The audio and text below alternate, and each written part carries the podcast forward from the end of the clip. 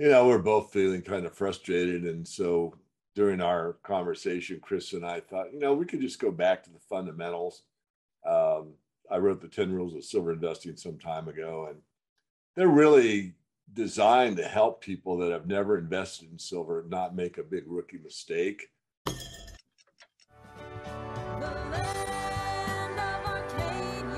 Well, hello there, my friends. Chris Marchese here with you for Arcadia Economics.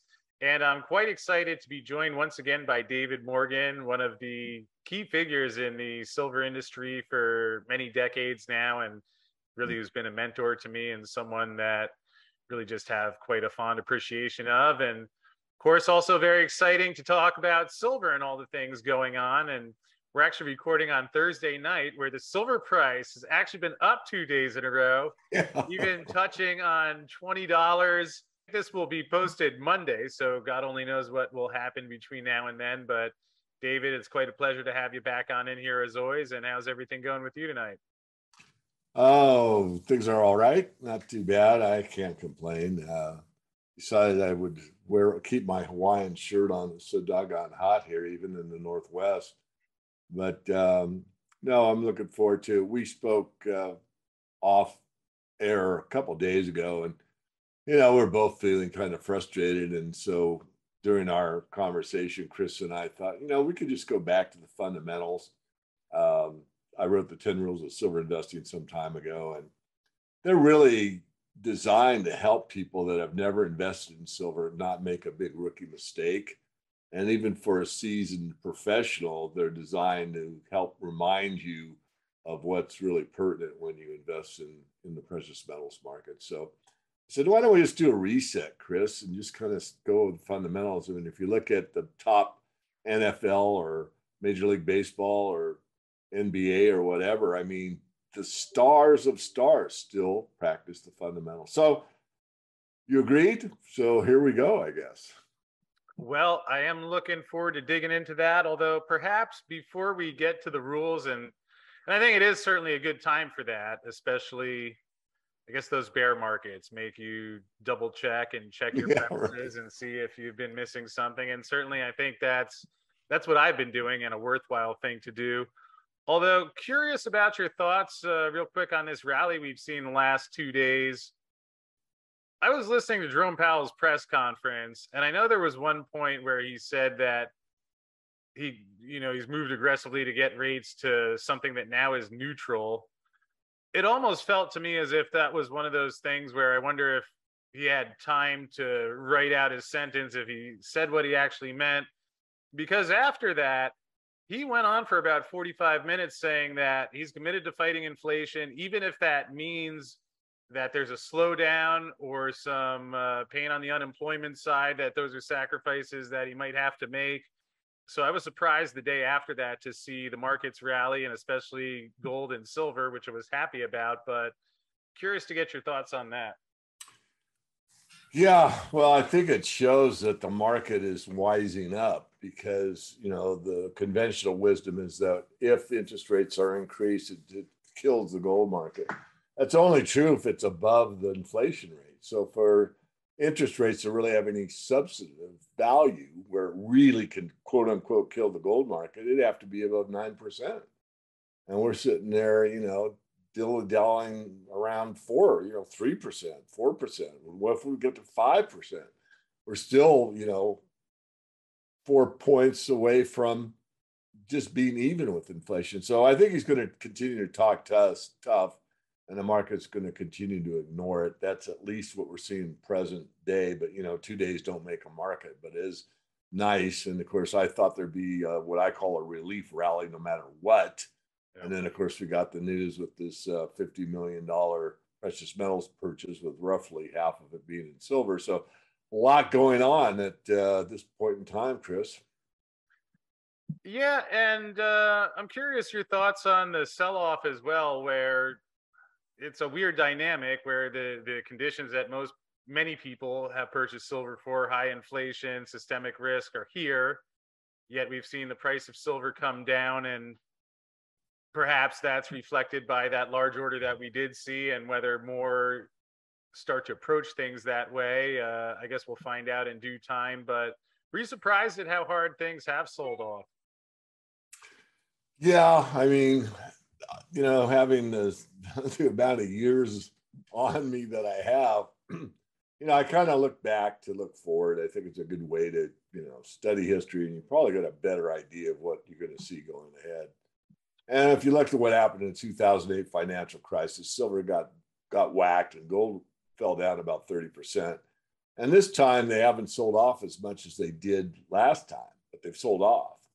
And that to me was normal based on, you know, recent times. And they'll be the first to bounce back. When silver basically made that bottom in 2009, I believe, it was around $9 yep. and went up over 500% or fivefold and gold more than doubled. So, you know, I'm not saying that those numbers will come again, but they may. And so I think we just have a little bit more patience that we got to muster. And then I think we're on our way. I think by the end of this year, uh, I think gold will be looking pretty good and silver will be looking far better. I mean, even Goldman Sachs, as much as you can or cannot trust them, said that uh, the 22, you know, 2022 print for gold will be 2,500 by the end of the year. So that's what 700 bucks or so from where we are now, seven or eight. So I think uh, last half is going to be a lot better than the first half. Yeah, and certainly, even though the gold price off of its uh, above two thousand dollar high earlier this year, that's certainly something that's helped a little bit while you watch the silver price get clobbered. It's not as if gold is down to eight hundred dollars or people have just completely forgotten about the value of metals. So with that said, why don't we dig in now to the 10 rules for silver investing, which you have published for, I guess that's been around for quite a while. And I think would be useful now, especially, you know, when there's people like me that probably go a little overboard with uh, percentage allocation. But why don't you take it away from there and give some guidelines that can help make silver a positive thing in people's lives as they're investing. Yeah, this was sort of a surprise. I hadn't really, excuse me, I hadn't really established myself too much in the silver community, and I got an invitation from uh, someone in the UK that writes the uh, Global Investor Book of Investing Rules.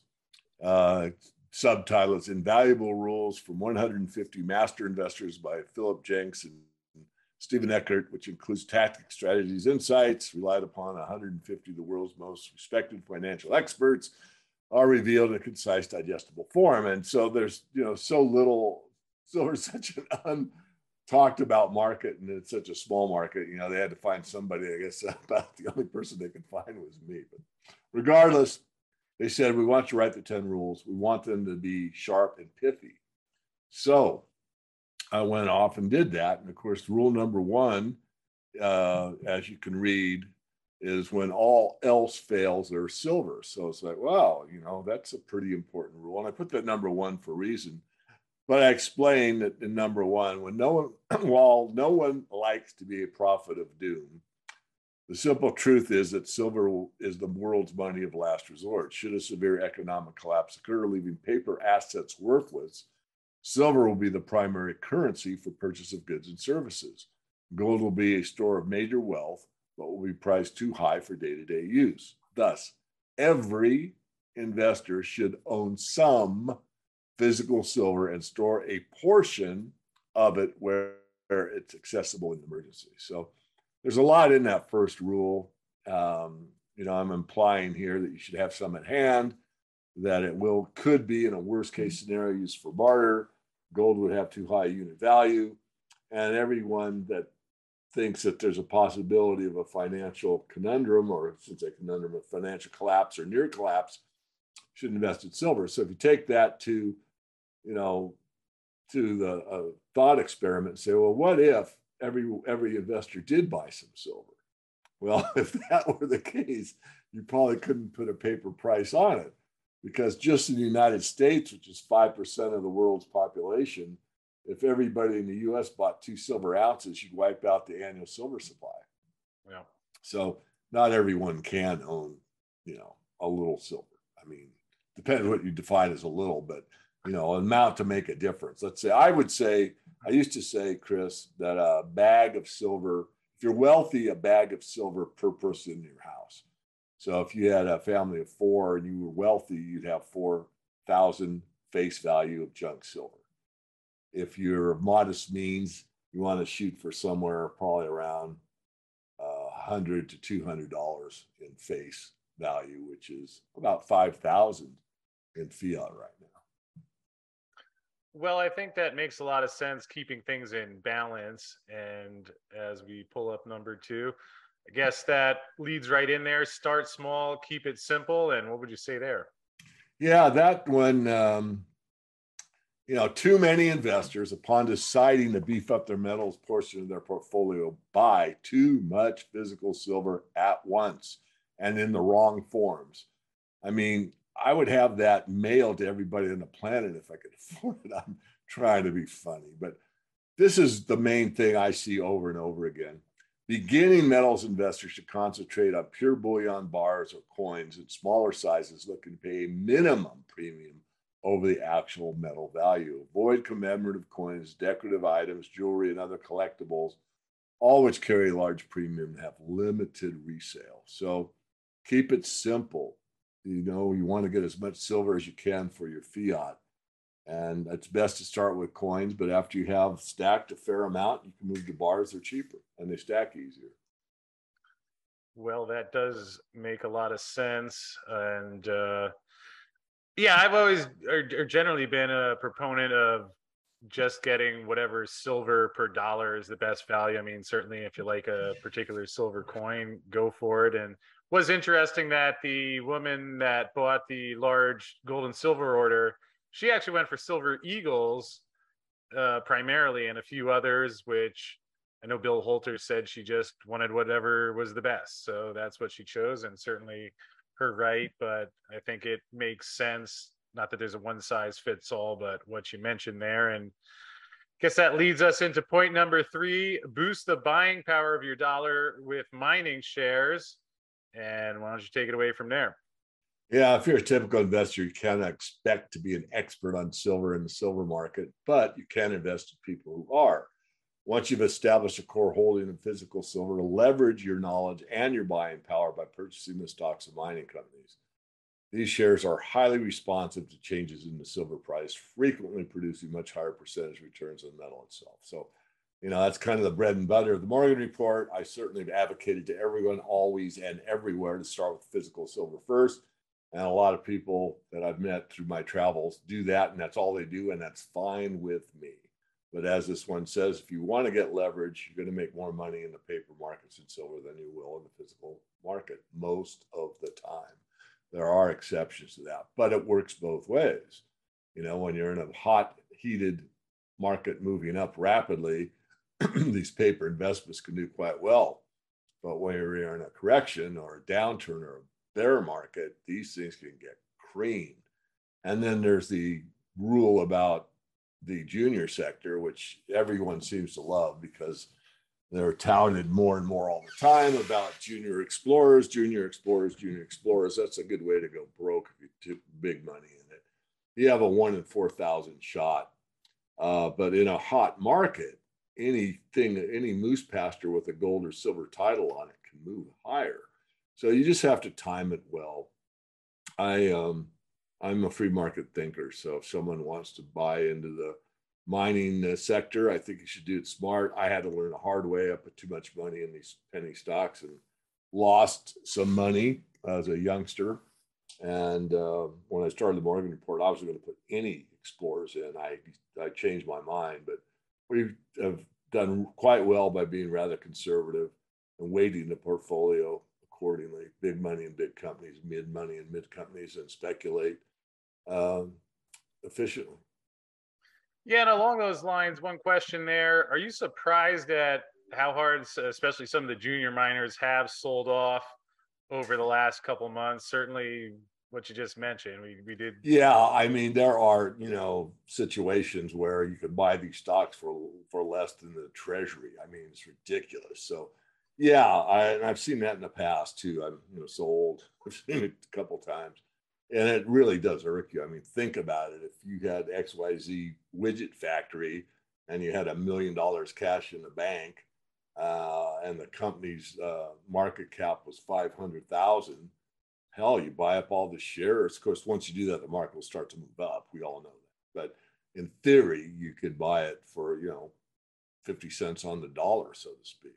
Not just the cash, but the whatever else it has, you know, the factory that makes the widgets, the, the widget parts and all that stuff. So anyway, yeah, they do can they can really get oversold.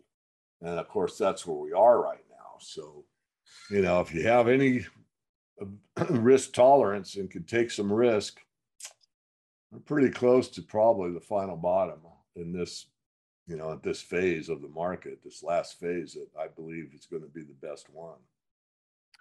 Hard yeah, to say that with what's going on, but I still think that's the case. Yeah, and one anecdotal note on that, I did talk with a friend who is a large gold and silver investor and he said that he was actually trying to get back into a bunch of these shares uh, within the past week was finding it quite difficult to do so which i know you know there's a balance. A lot of the companies are trying to raise money and not finding it the easiest environment yet. Just passing along that he found to reestablish positions because some of them are so small and it's can move them a lot. So hopefully a sign of good things to come if especially if we see a continued rally. And with that said, we'll move on to number four, which is dollar cost average to lower your cost. And I like what you also add there increase your discipline. So, what could you share on that one? Yeah, this approach helps you develop discipline, erasing the trader mentality that infects most market participants. Instead of instead foster an investment philosophy. Dollar cost averaging eases some of the sting when prices move against you allowing you to view the downturn as an improved buying opportunity rather than a disappointing loss. So, you know, that's what the silver stacker community, I think, has come to understand, or at least that's what I think they understand is look, we're in a world of hurt and the global financial system, the US dollar has limited time left, and I'm going to stack silver. And that's, you know, in most cases, dollar cost average. Again, going back to what we've already talked about, buying too much of the wrong kind you know, right off the bat can disappoint you a great deal. So, um, you know, I, I, like the dollar cost average. I do it in one account. Uh, I time it also, so you know, I do more than one thing. But uh, you know, the dollar cost average approach is good for the best, really, for most people. Yeah, it's actually also similar to what Peter Lynch, the former Fidelity fund manager, talks about in his book, where certainly someone with as much success as he's had was really almost outright against trying to time the market or assume that you know what the Fed's going to do or when things are going to go up and go down. Uh, would you say it's a similar approach to that? Yeah, would. Yes. All right. And moving on to number five, we have do not get a raw deal from your dealer. What could you keep folks from yeah. getting into trouble with? Yeah, I basically say you want to get with an established dealer. A good dealer will provide timely execution fair prices and reasonable fees. We all know the premiums have been sky high on silver for the retail investor of late and has held that for quite some time. Note as well that the lowest price is not necessarily the best price. In the past, some dealers who squeezed their price margins too low in order to attract clients were unable to make delivery leaving those clients holding the bag. And of course, bag silver is something you don't hear a lot about. It's referred to as junk silver most of the time. It used to be referred to as bag silver. Either one, it's the same thing. And that's why I use that, trying to make it pithy.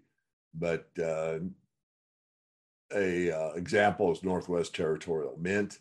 They always seem to have the lowest margin. Tulving was another one. Both of these people are out of business, and people were left holding the bag on the other side of the equation, you know, you got to watch this, the premiums. I mean, even the wholesale guys are, you know, lapping up excess margins on uh, on product, and it's it kind of bothers me in a way because you know, hardworking, honest people out there buying silver when the spot price is, let's say, it's twenty, and then they've got to pay, you know, like I don't know, twenty four fifty for a silver bar. I mean you know, a 100 ounce bar it almost always has, depends on the dealer, but you know, buck 50 maybe over spot, 250 at the most.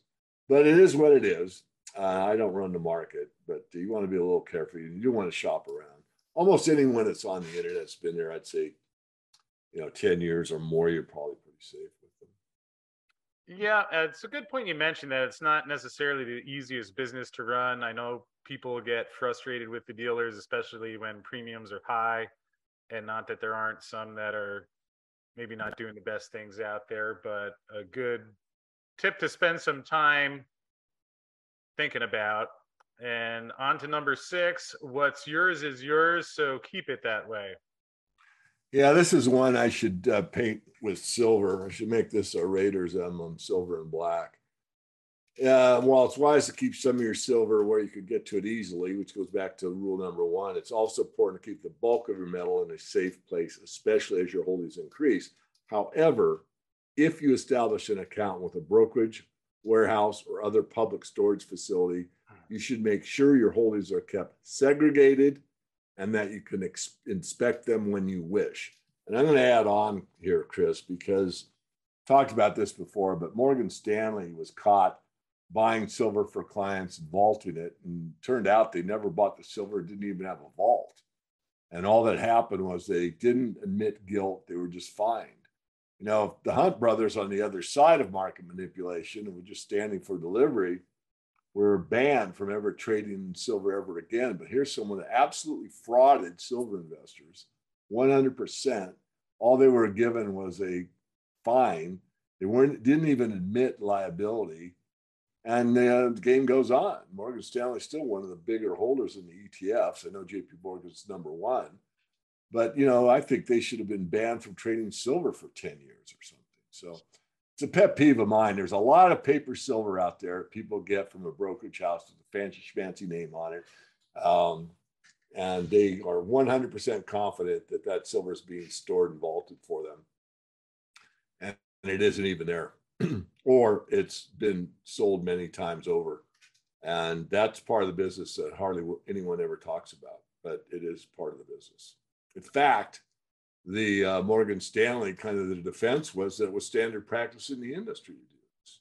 So they're buying, you know, silver futures and pretending it's physical and then vaulting it in their, you know, computer somewhere. And if someone ever does stand for delivery and say, I want to see my silver, well, we can't show it to you because we have a vault, but we'll cash it out. So most people will cash out. But the reason you own silver and gold is you don't want cash. It's the anti-cash.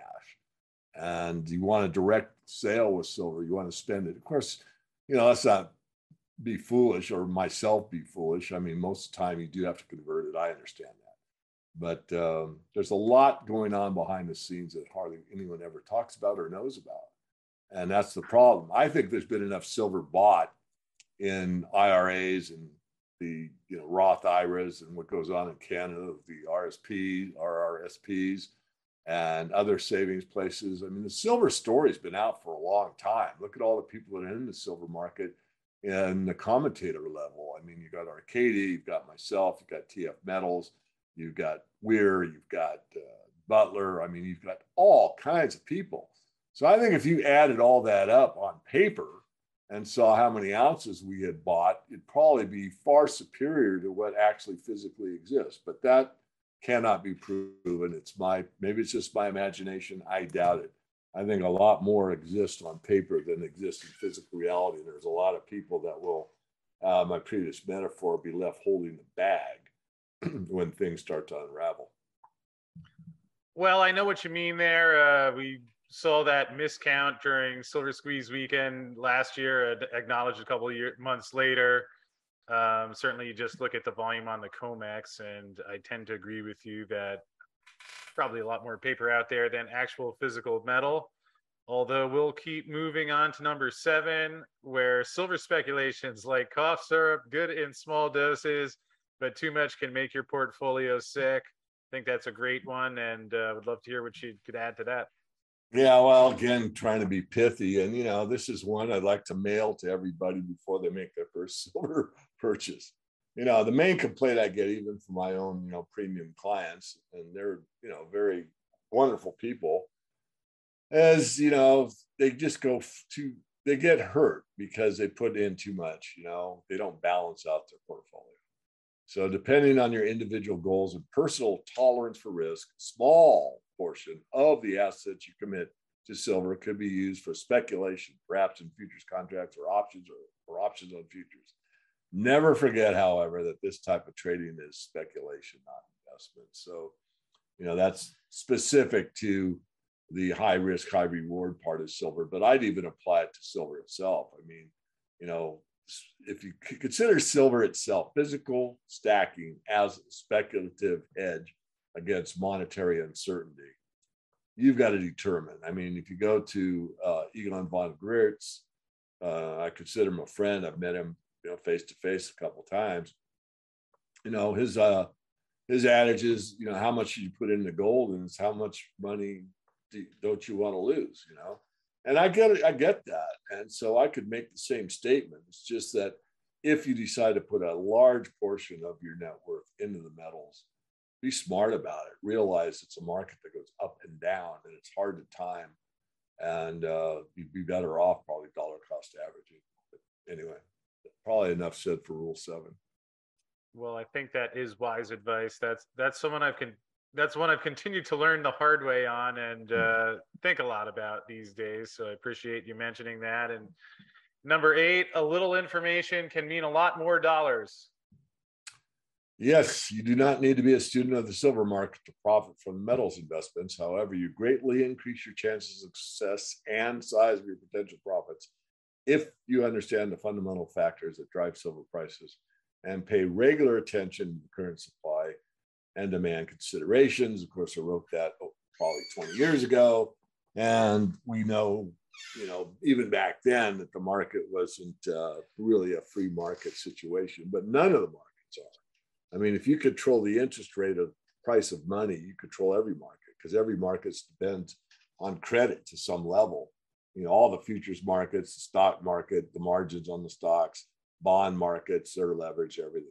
So, um, but the idea being that um, you should, you know, understand the silver market. and now I'll just plug my book here. I mean, you know, for 40 bucks, whatever I sell it for now, I'm not even sure, you know, the Silver Manifesto, if you are a silver advocate, is something you might want to consider getting. It gives you some pretty good insights into uh, fractional reserve bullion banking, which most people don't even talk about, silver manipulation. Uh, what does the end game look like? With uh, do we even need money? Uh, which is the the last chapter in the book. How to pick a mining company, go into great detail. So if you're a DIY, do-it-yourself investor, you can buy that book for 40 bucks and basically lay out step by step how to choose a mining company. Shame, shameless plug. Well, that's all right. I think that's something uh, that people would be well served to take a look at. And, uh, or actually, real quick, can you mention where people can pick up a copy of the Silver Manifesto? Yeah, I used to have it on Amazon and it went away. So don't go to Amazon. I mean, I've seen them as high as 200 bucks on there because they're used copies and someone wants to, you know, flip the book. Just go to the website. We mail them ourselves. So go to themorganreport.com, there is a tab that says books. Pull down the tab, and it'll give you the three books or two books that are there. And it's pretty easy how to do it. All righty. And uh, then leading back into number nine, collecting silver is an art, but not really an investment. Yeah, I only find silver items like the rare coin market, or maybe even silver tea sets, or silver spoons, or silverware, or silver jewelry, any of that stuff it can provide a great deal of an enjoyment and personal satisfaction, but like paintings and other artwork, they're beautiful and quite often valuable. If you're an astute buyer and seller, it can generate profits. I mean, the whole art industry is, you know, some pretty wealthy people delve into the high-end art market, but they're not investments. When you need your silver or simply want to cash in, you don't want to have difficulty selling or be forced to forfeit a large aesthetic premium both of which are likely to happen with silver rarities. And that goes back to the premiums we talked about a minute ago. All premiums shrink in a, in a hard market. So, for example, uh, if I go to a local dealer here in Spokane, not at this point in time, but let's say, and I don't know the future. So let's say two years ago, and I had a silver eagle and a silver round, I would maybe get 50 cents more for the silver eagle. He's going to pay me spot on the silver round. Most bigger dealers will pay you spot on a silver coin, whether it's privately minted or government minted. So, in other words, you might pay a much larger premium, especially now on the American Silver Eagles, than anything else. And are you always going to be able to get that premium back? The answer is no, you won't. So you want to be a little bit careful about it. Now, there could be reasons why you want American coins only, I won't get into that. I mean, if that makes sense to the purchaser. Again, I'm free market. You know, I'm a, if you want that, do it. I argued in this 10 rules of silver investing to get the most silver per dollar.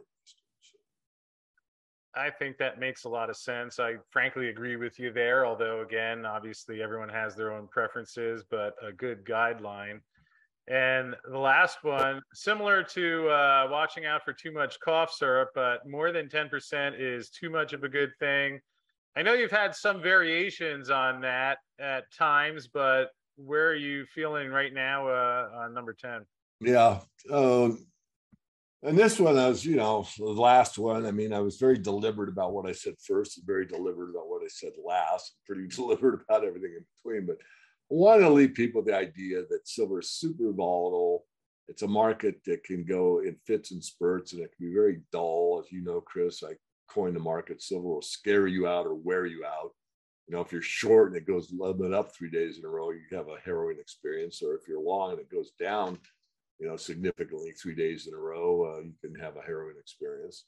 So I just let, want to let everyone know no matter how good the market looks or how worried you are about the future of civilized society, you must always remember silver should make up only a small portion of a well diversified portfolio. I recommend committing more, no more than 10% of the average portfolio to silver, regardless of how strong you feel about the potential of metals. If everybody that bought over the last 10 years adhered to that, we probably wouldn't have the gnashing of teeth, whining, and all the uh, trolls that I seem to attract you and others. It's not just me. You know, don't been saying the same thing, doesn't know what he's talking about, blah, blah, blah, blah.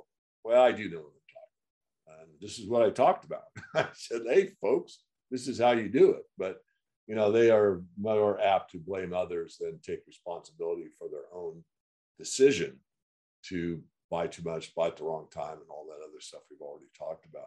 Now, I did move this to 20%. And when I did that, it wasn't necessarily silver. I said that uh, I was speaking at the uh, Money Show, I believe, in uh, San Francisco, California, at least an investment conference. And that's when we went into the first uh, war in uh, the Middle East there in Iraq. And I said that um, I was up in my position to 20%. And if you look at Jeff Christian from CPM Group, he did a study from 1968 through the uh, about 2020, I believe. And uh, portfolio analysis showed that you needed about a 25% exposure to gold. He only looked at gold uh, to have the best weighting for all conditions. Ibbotson and Associates did a similar study. They came out with somewhere around 15.5%. And so my 10%, you know, probably it's enough for just about anyone. But again, it'll save you those sleepless nights if you overweight it. I had a guy from Australia call me up several years ago, Chris, and he was a multimillionaire and he got the silver story and decided to whoever he talked to on the phone to buy it from that that was like a no lose could only go up no brainer and put in like seven hundred thousand dollars or something in the silver market. At the time he called me, it was worth about five hundred thousand. He wasn't very happy, and he's just and he wasn't mad at me. He said the thing right out of his mouth, and I can't do an Australian accent. He said, "Man, I wish I would have read you first. I mean, you would have saved me so much pain and agony if I would have just, you know, known about what you recommend or whatever." So anyway, enough said on that. Well, I think you have a lot of good points there, especially it's good now that there are a lot of new silver investors in the market and I think people are seeing what's going on out there and rightfully concerned. But I think these are some good guidelines to keep in mind. David, one last question before we wrap up. You touched on this uh, in one of your videos I saw uh, earlier this morning, but we've seen a lot of metal leaving the COMEX registered category and uh, also the LBMA as well. How how do you look at that? Where where is that metal go to? Um, is it making up? We see uh, silver supply, uh, Silver Institute numbers show that there's a supply deficit. Is that plugging holes elsewhere? Or when we see those numbers come out, how do you put that into context? Yeah, it's tough. I mean, I wish I knew. Look you in the eye and tell everybody watching this, it's this, and I know it's that.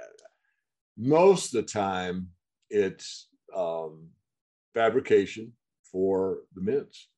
It's the Sunshine Mint buying silver off the shelf efficiently to basically melt down and extrude into uh, into these long uh, bars, and then they you know cut them, stamp them out, punch them out, polish them, and weigh them. I was just down at the Sunshine Mint in uh, Las Vegas not that long ago. Toured the whole thing, and got quite um, quite a good tour as I always have I toured the one in Coeur d'Alene twice. This is the first one at their very, very big facility. And even with all the care and how they taught, you know, the tolerances are so tight, they have a little belt that has the coins and the computer actually weighs them. And so most of them just fall off into the main bucket. But if one's too heavy or too light, it gets kicked off to one side or the other. And that's after these extreme measures are taken to you know, extrude the metal and all that stuff, you still get some that are underweight or overweight. And they have to be melted back down and put through the process. There's a little more to make it a coin than most people think. yeah, I could imagine. And uh, so some of the metal is perhaps going to the mints. Um, yeah, where else? I mean, it's probably when you start seeing massive metal come off the COMEX. So it's been my contention that it's kind of the metal of last resort. I mean, the Comex is kind of a display case. It's like a showroom at a car dealer. You know, they have their three best models on the display, and you go in to buy it. No, no, that's the floor model. We we have to leave that on display. You can't have that. You know, we'll get it from the our source over, and you know, we'll get it from our manufacturer. He'll send it to you. So that's sort of uh, an analogy for the Comex. The Comex is there for you know derivatives. I mean, it's all about the paper markets as you explained as well as anyone. But is there metal there? Well, the eligible category just means that people are storing their physical metal with a known bank or uh, facility like a uh, transportation uh, facility like Loomis or Garda or Brinks or one of those that have big warehouses to move metal around but that metal is bought and paid for, and it cannot be sold in the futures exchange without the medallion being changed. Meaning the person that owns that and storing it needs to sign something to say, okay, I want to sell it on the futures exchange. So you want to look at the registered category. That's all the dealers have, and that's been shrinking rather rapidly, which indicates that uh, supply is tight. Otherwise, they would say, leave it on the showroom floor, go get it from somebody. Else. Okay. And with many people wondering whether, uh, often the phrase, and I want to be careful here, but people say a run on the COMEX. Is there a certain point or level in which you would think something like that might be coming into play, or how should people look at that? Yeah, that's a great question. I mean, probably the only one that looks, I should say, only ones that look at the COTs more than me, and I don't look at them like I used to, would be, of course, Ted Butler and uh, Ed Steer but I still pay attention to them. And I've seen the silver market get down to 35 million ounces in the registered category. I figured that's it. I mean, that is so low in inventory. And yet, in both cases, the market came back, meaning uh, the the amount of registered increased. It went from 35 to 45 to 55 to 65, you know, back up to 100 in one case. So where is that silver coming from? And one thing that people don't seem to understand is how much of an increase there's been in silver production over the last decade. It's been very, very monumental. I mean, when the Chinese, I'll call it industrial revolution, hit in the early 2000s, they needed everything. They needed copper, they needed lumber, they needed concrete, they needed you know every commodity you can name And of course, with the metals, um, you know, 25% of the silver market is due to copper mining. Uh, 35% is due to lead and zinc mining. So you need lead, zinc, and copper. You're going to get a lot of silver with it. And that was the case. So, you know, when that explosion happened, you got a real increase. So the inventories, Chris, left uh, deficit from 1990 to 2005 the inventory went from 2 billion ounces above ground down to 500 million. We lost 1.5 billion ounces of hardcore silver went into the deficit or made it up, made up for the deficit. From 2006 to present day, we're back up probably over 2.5 billion. So the above ground supply has been rebuilt over the last, you know, 2006, so 20 uh, years or so, roughly. 18, 16 years.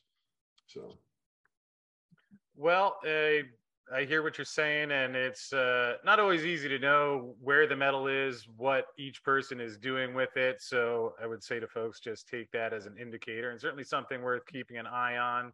And uh, with that said, David, I sure appreciate you joining me here, and nice to catch up with you again. Perhaps in wrapping up, you could let folks know where they can find you on the web. Yeah, I think the easiest thing is just go to the morganreport.com. Make sure you get on our email list. It's free. And um, you can uh, get, you know, we'll mail you stuff, especially if I get taken off of YouTube or whatever. So I'll let you go. Um, and thank you again for uh, having me on your Arcadia Economics. I appreciate it.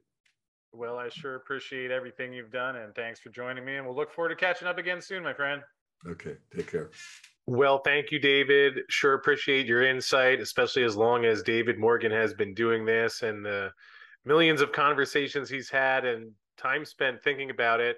Hopefully, this was helpful in terms of providing some guidelines of how to put things into perspective obviously for me when i see a lot of the money printing and concerns about the financial system i've at times gone overboard but hopefully this was helpful for you at home and before we wrap up would also like to thank blackrock silver who brought us today's video and as you can see here blackrock recently did a step out one kilometer at tonopah west drilling 702 grams per ton silver equivalent over 0.7 meters within 4.6 meters, grading 211 grams per ton silver. And as Andrew Pollard mentioned here, as the highest grade underdeveloped silver project in the sector, initial results from our 2022 step out drill program have more than doubled the mineralized footprint of the vein system on our Tonopah West project, alluding to substantial resource expansion potential. Drill hole TXC 22 052, which you mentioned above, intercepted a thick, highly mineralized section of the Denver vein, roughly one kilometer beyond our maiden resource envelope, indicating that we're still in the very early stages of defining Tonopah West's full potential. And you can find out more about the results and everything that BlackRock is doing at blackrocksilver.com. Link to that and this press release is in the description field below. And thank you again to BlackRock for bringing us this episode and making some of this silver research possible. Hope you're having a great day out there. And to find out a little bit more about what's going on in the silver world, well, here's Rafi Farber's latest weekly silver report coming your way now.